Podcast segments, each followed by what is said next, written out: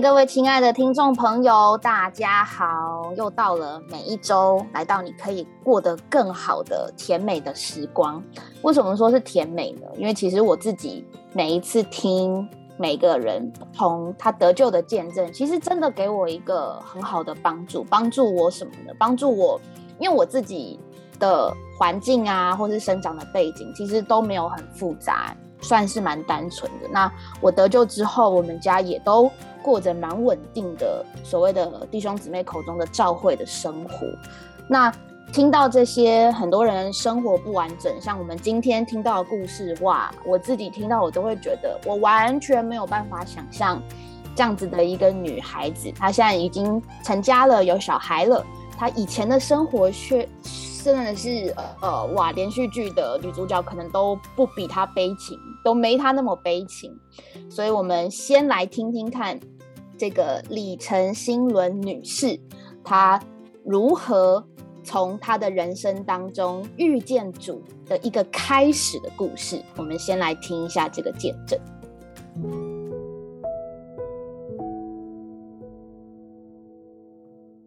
现在在我们节目的现场啊，除了我以外，我们今天还特别请到了李成新伦女士来到我们节目的当中。啊，新伦女士你好啊！你好，各位听众朋友，大家好。嗯哼，今天我们非常高兴啊，能够请到您来到我们的节目当中，来为我们听众朋友做一点关于你信耶稣的见证。说到我信主的见证啊，嗯哼，真的是很长很长啊。我从小啊，就是一直都很坎坷啊，这样的。然后现在回想起来哦，受尽以前的事，就像做了一场很长的噩梦一样。哦，有这么严重吗？对啊，人家说人生啊不如意十之八九，可是我觉得我从出生一直到我得救以前哦，几乎样样都是不如意的。这样的，哦嗯哼。我妈说我七个月就生出来了。哦，你是个早产的孩子，对，体重只有一千八，然后身体一直很差，还生了一场很少有的病哦。然后医生都说不行了，嘿，就是之前得这种病的人都死了。什么样的病啊？是跟肝胆发育有关系的。哦，你的意思说你是早产，对，所以你的肝胆没有发育的完全。对，哦。所以啊，我是后来被一个德国留医的医生带回去做实验，然后才救回来的。是，所以我从小身体都一直很差。我妈妈她说她是每天流着眼泪这样子带我的。哦，那真是不容易了。嗯嗯哼。对，可是我妈妈她生了我之后，很快又怀孕了。嗯哼。所以她六年生了五个孩子，几乎就是一年一个了。哇，那不简单。对，所以。他就没有很多的时间好好照顾我们，嗯哼，然后因为他们年龄差很多，不知道怎么照顾我们，嗯，所以就在我很小的时候，两三岁的时候就把我送去给奶奶带，然后这个过程呢，一直到我国中这一段时间，我在家的时间是非常少的，嗯，而且就是一直到我高中这段时间，我已经搬了二十四次家。啊，你说。你们在你小的时候，父母常常搬家，嗯哼，对，除了父母常搬家以外，我还常常寄住在亲戚朋友的家。啊，为什么呢？因为父母很忙啊，然后孩子又小，然后他实在是没有那个力量照顾我，哦，然后就到处把我寄住在别人家。那个过程，我都一直觉得我好像皮球一样被人家踢来踢去。嗯哼，你什么时候开始被送出去的？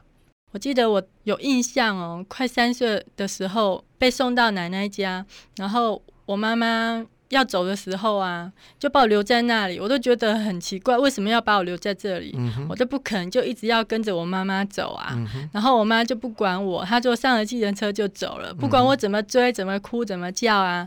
她都不理我，然后我就很痛苦很难过，我都想说，我妈妈不要我了，我死掉算了。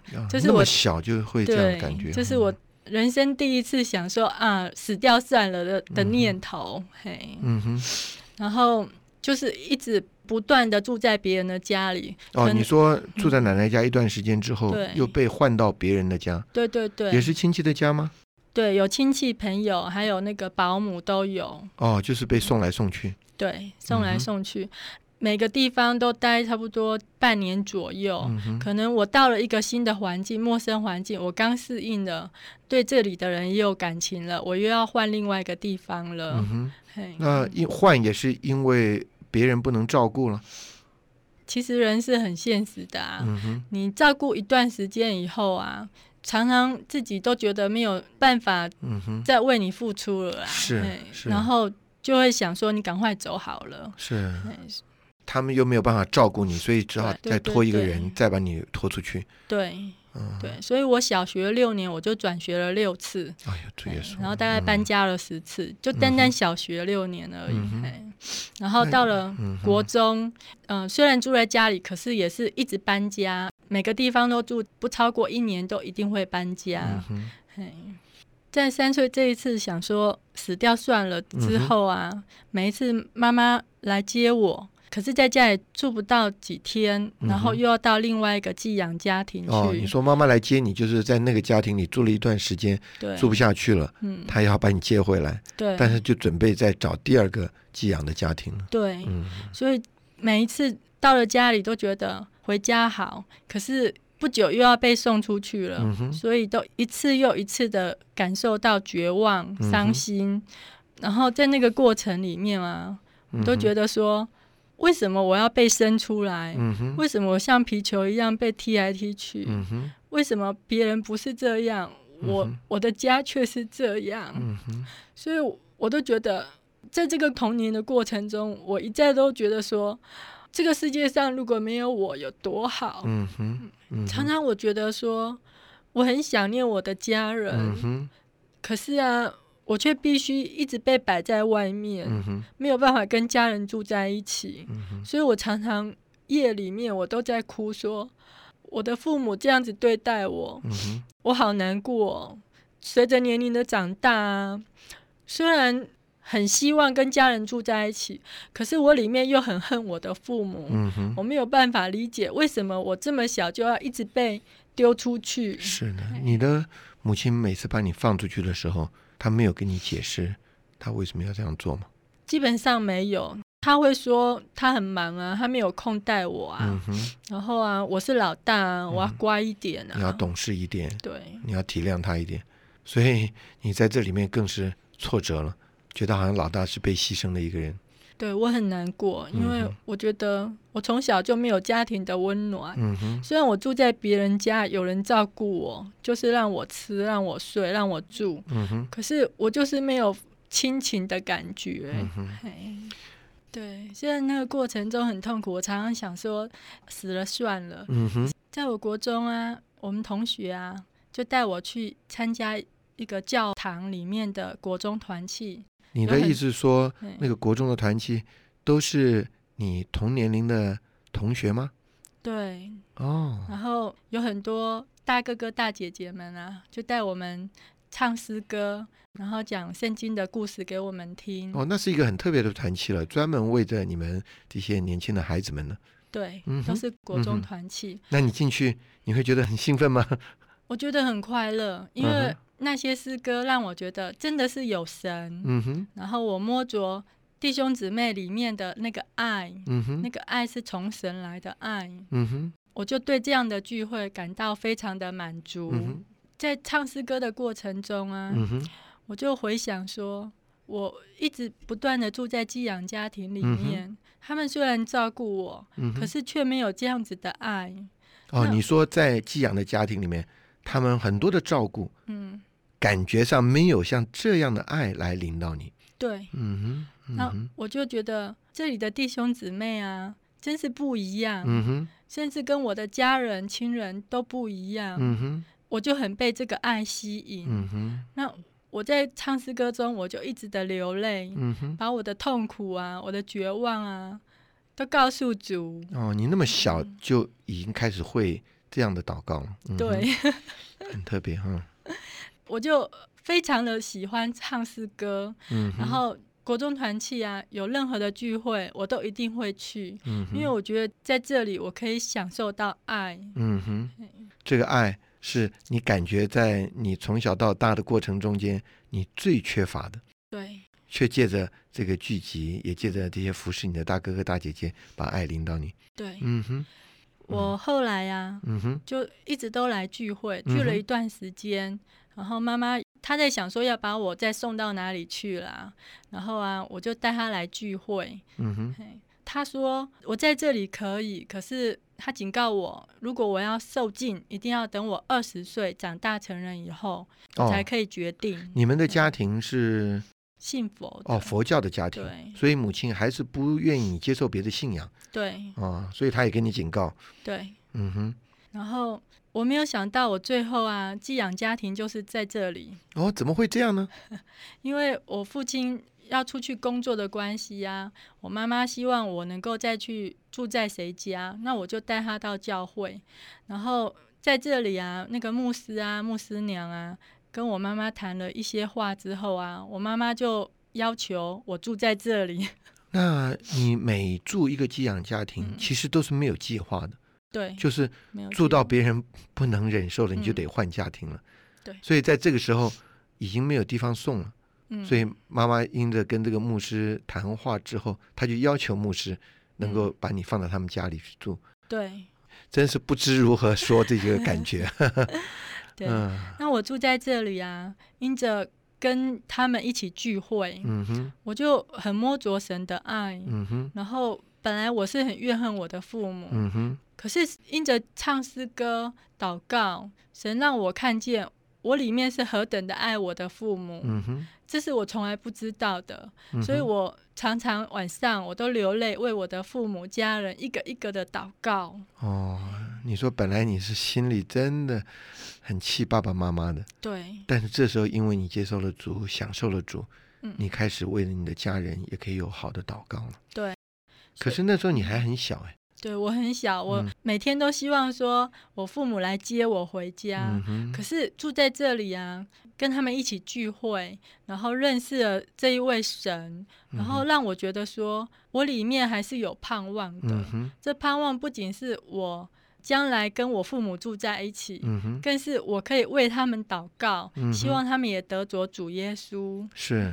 所以这个主不仅安慰你的心嗯啊，让你享受了他的爱，嗯，而且给你一些新的盼望，阿门。让你对你本来觉得很绝望的家开始有了新的希望。对你为了你的爸爸，为了你的妈妈，为了你的家人开始有祷告。对，那你在这个寄养家庭里面住了多久啊？将近一年的时间，哇，那也是蛮久的。对那这个家庭也是不简单了，接待你接待那么久。嗯哼，嗯，对，他们基督徒的家庭真的是比较有爱心，比较有忍耐。嗯哼，常常夜深人静的时候啊，嗯我就想到说，我以前啊寄养家庭虽然照顾我，嗯哼，可是啊那里的孩子啊，常常也会说我是没爹没娘没人要的孩子，嗯哼。所以才会被人家这样丢来丢去。哦，那个寄养家庭的孩子也感受到，对。呃，放过来并不是那么理想的状况里放进来的，呃好像是非常不得已的情形被送过来，所以他们也是讥笑你、欺负你，对。所以里面是很伤心的哈。对，嗯哼，可是在这里啊，虽然我一样是寄居在外面，可是因着我认识了主耶稣，嗯哼，我常常我就可以把我所有的事情都告诉主。嗯哼，我本来常常自己一个人，很多话我都没有对象可以倾诉。可是我现在认识了主，我就可以把我所有的事情都告诉主。嗯哼，然后在这跟主说的过程中啊，我里面就满了安息，嗯哼，满了安慰，嗯哼，满了平安。嗯这真是在我还没有信主以前所没有的。嗯哼，所以真是摸着神是爱，它是一个实际，阿门。它能够让你倾倒你心中的痛苦对啊，也能够让你诉说你心里面的感受对啊。那么小的孩子没有地方可以说话，连同年龄的孩子也不敢说话，因为人也会欺负你，所以你真的没有安全感。在这段时间里面，你因为接触了教会，嗯，接触了基督，你里面真的得到满足。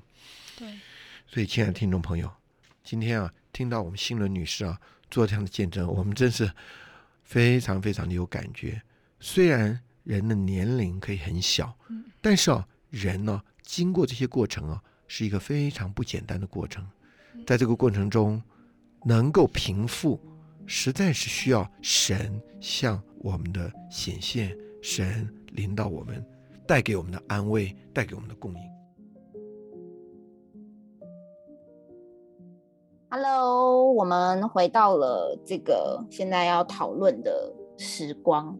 那讨论之前呢，我先讲一下现在的情形，因为现在是二零二二年五月十一日，然后目前呢，台湾的疫情是跟两年前比起来是。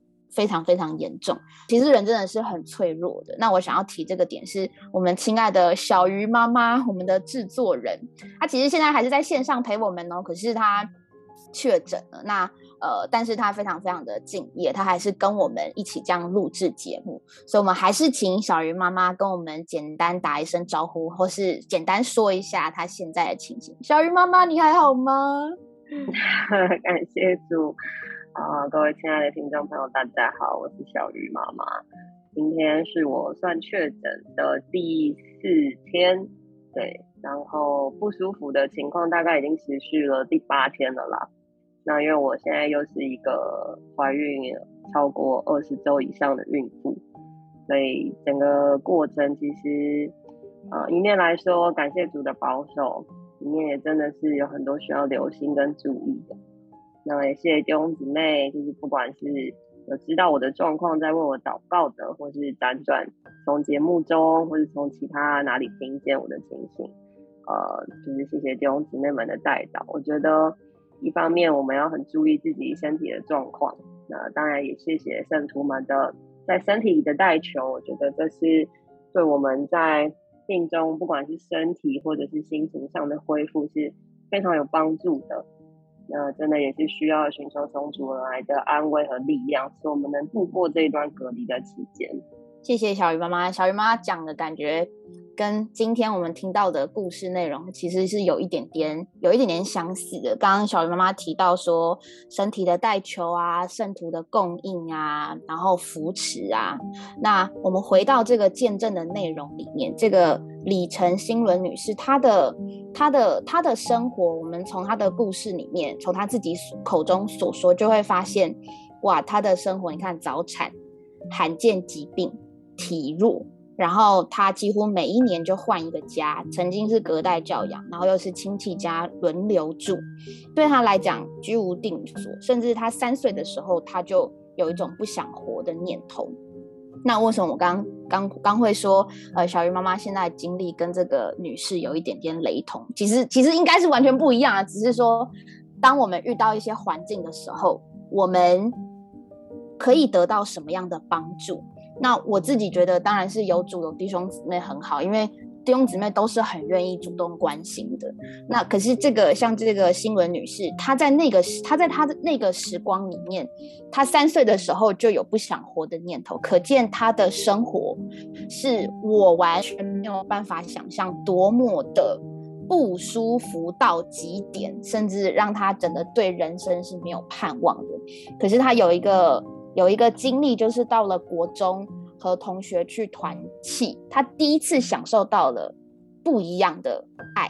说实在，其实我相信他在国中以前，他应该是没有享受到爱的，因为他轮流住在不同的环境里面，每一个人养他好像都是有点勉强的，所以我觉得他应该是其实没有得着到什么爱的。可是他到了这个教会的团契之后，他看见弟兄姊妹对他的爱和关怀是有的，所以。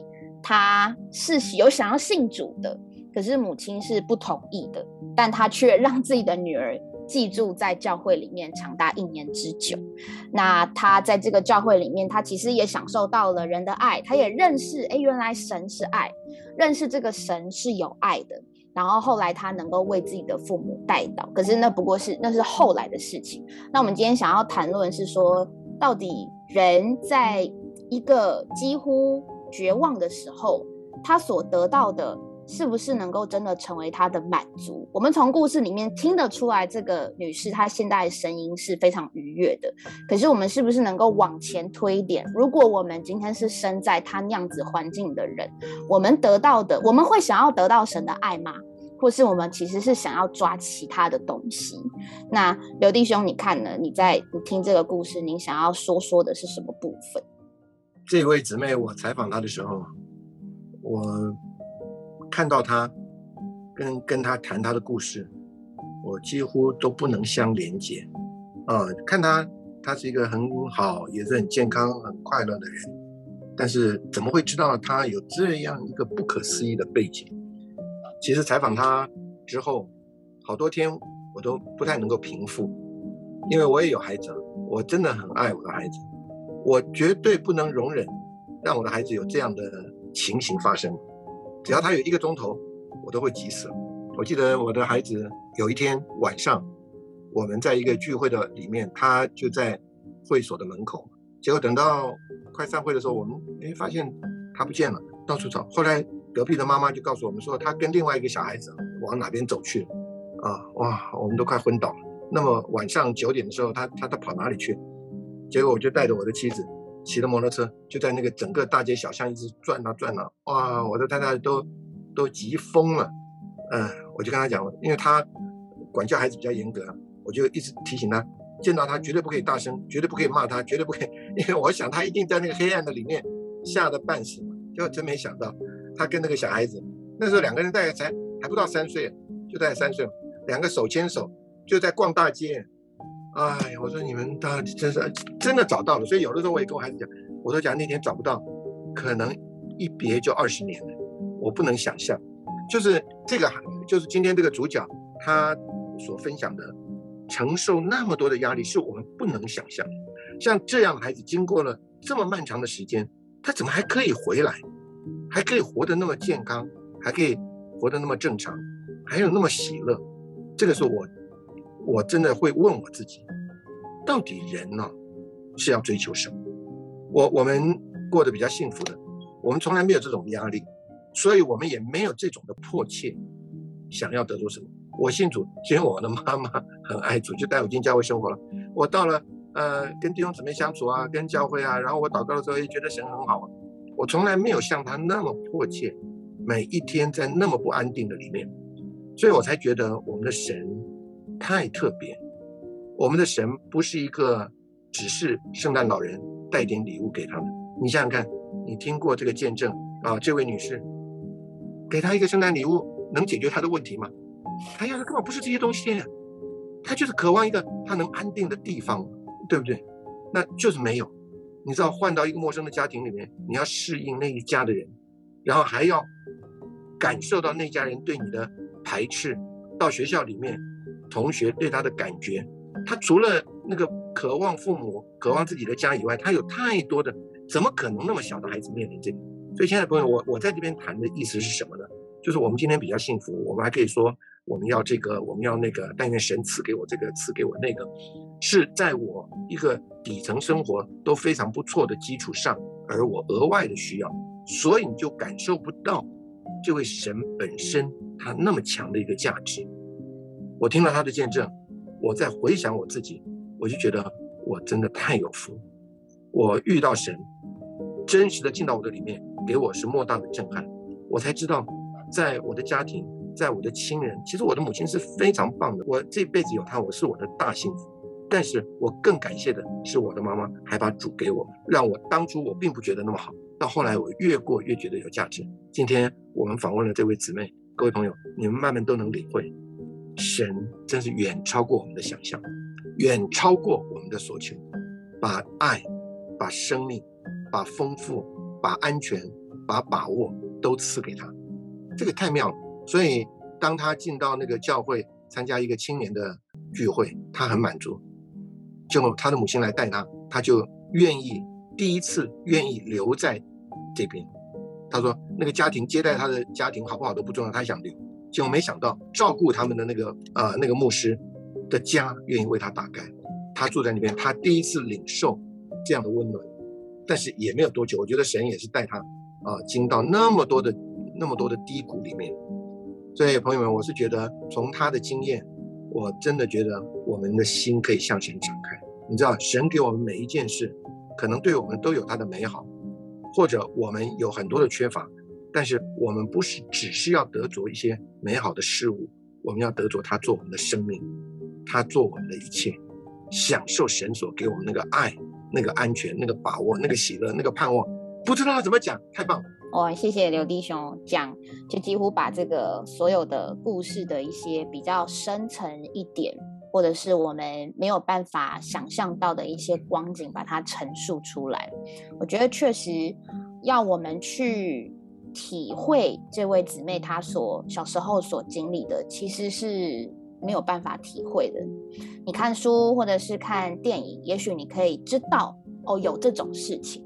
但是其实你是没有办法体会的，因为说真的，就是其实人真的非常非常的有限。我会这么说，是因为我们我们我们的有限，甚至有限到我们都无法体会别人难处的有限，因为我们就是我们自己嘛，我们就是以自己想的为一个范围，以自己所认知的为一个范围，甚至以自己所体验过的为一个范围，我们永远都不可能真实的。去体会到有一些人，他在一个极深的痛苦之中，甚至是在一个让他感觉永远无法翻身的黑暗里的那一种痛苦，那是我们没没有办法想象的。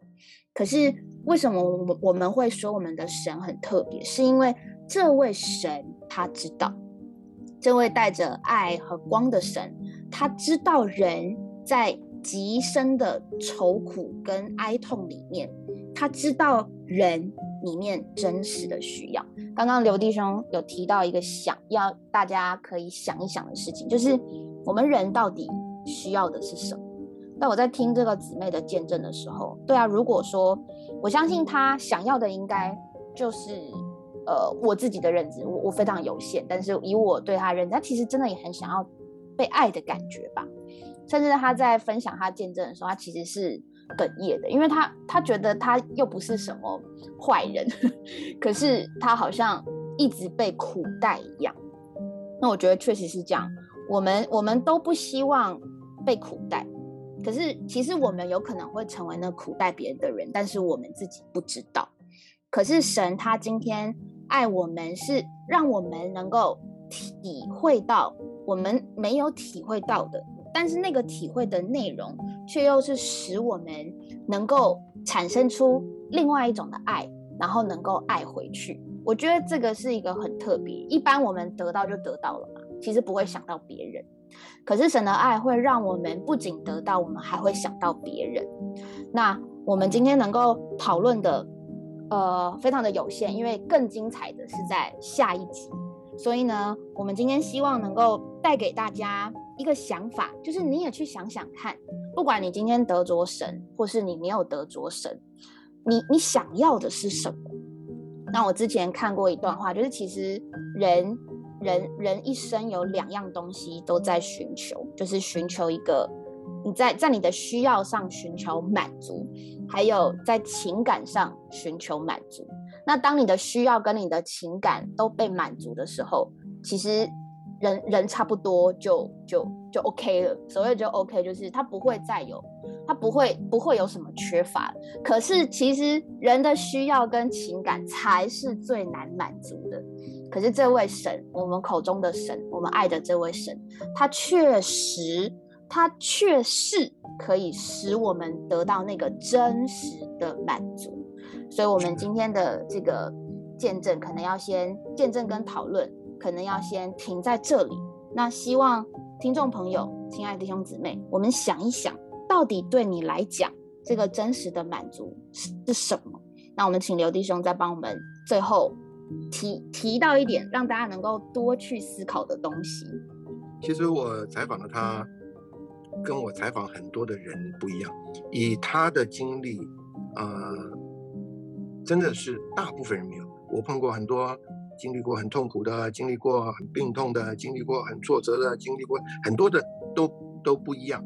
但是我觉得他最大的问题是从那么小就开始承受这个那么多的压抑。我我不能想象一个孩子啊，他几乎等于没有童年的，没有童年。你你想想看，他他祷告，他到底要什么？他其实就很简单，他说你给我一个家。我有一次看到呃网络上一张照片，我也是。很痛，看到真的很痛。他是什么呢？他是有一个孩子啊，侧躺在路地上，而那个他侧躺的上面呢，他画了一个一个图形，那个图形就是他的妈妈，就是画了一个边，他就躺在那个图形的中间，就躺在他妈妈，因为那可能是伊拉克吧，还是伊朗什么打仗，结果父母都死了，这个孩子想妈妈，他就在地上画一个妈妈的一个外那个形，然后就在上面睡觉。哎呦，这个也是让我啊，因为我真的很很爱小孩，我不能我不能想象，我不能我不能容忍他有那么长的时间在这种剥夺的里面。我就想像这样的人，你给他什么才能得安慰？他不可能再有一个好的很好的呃这个外面所期盼的家啊等等等等的，那他要得的什么？你没有想到是神？他得着神，他得着安慰，他得着神，他得着力量，他得着神，他享受到一种爱。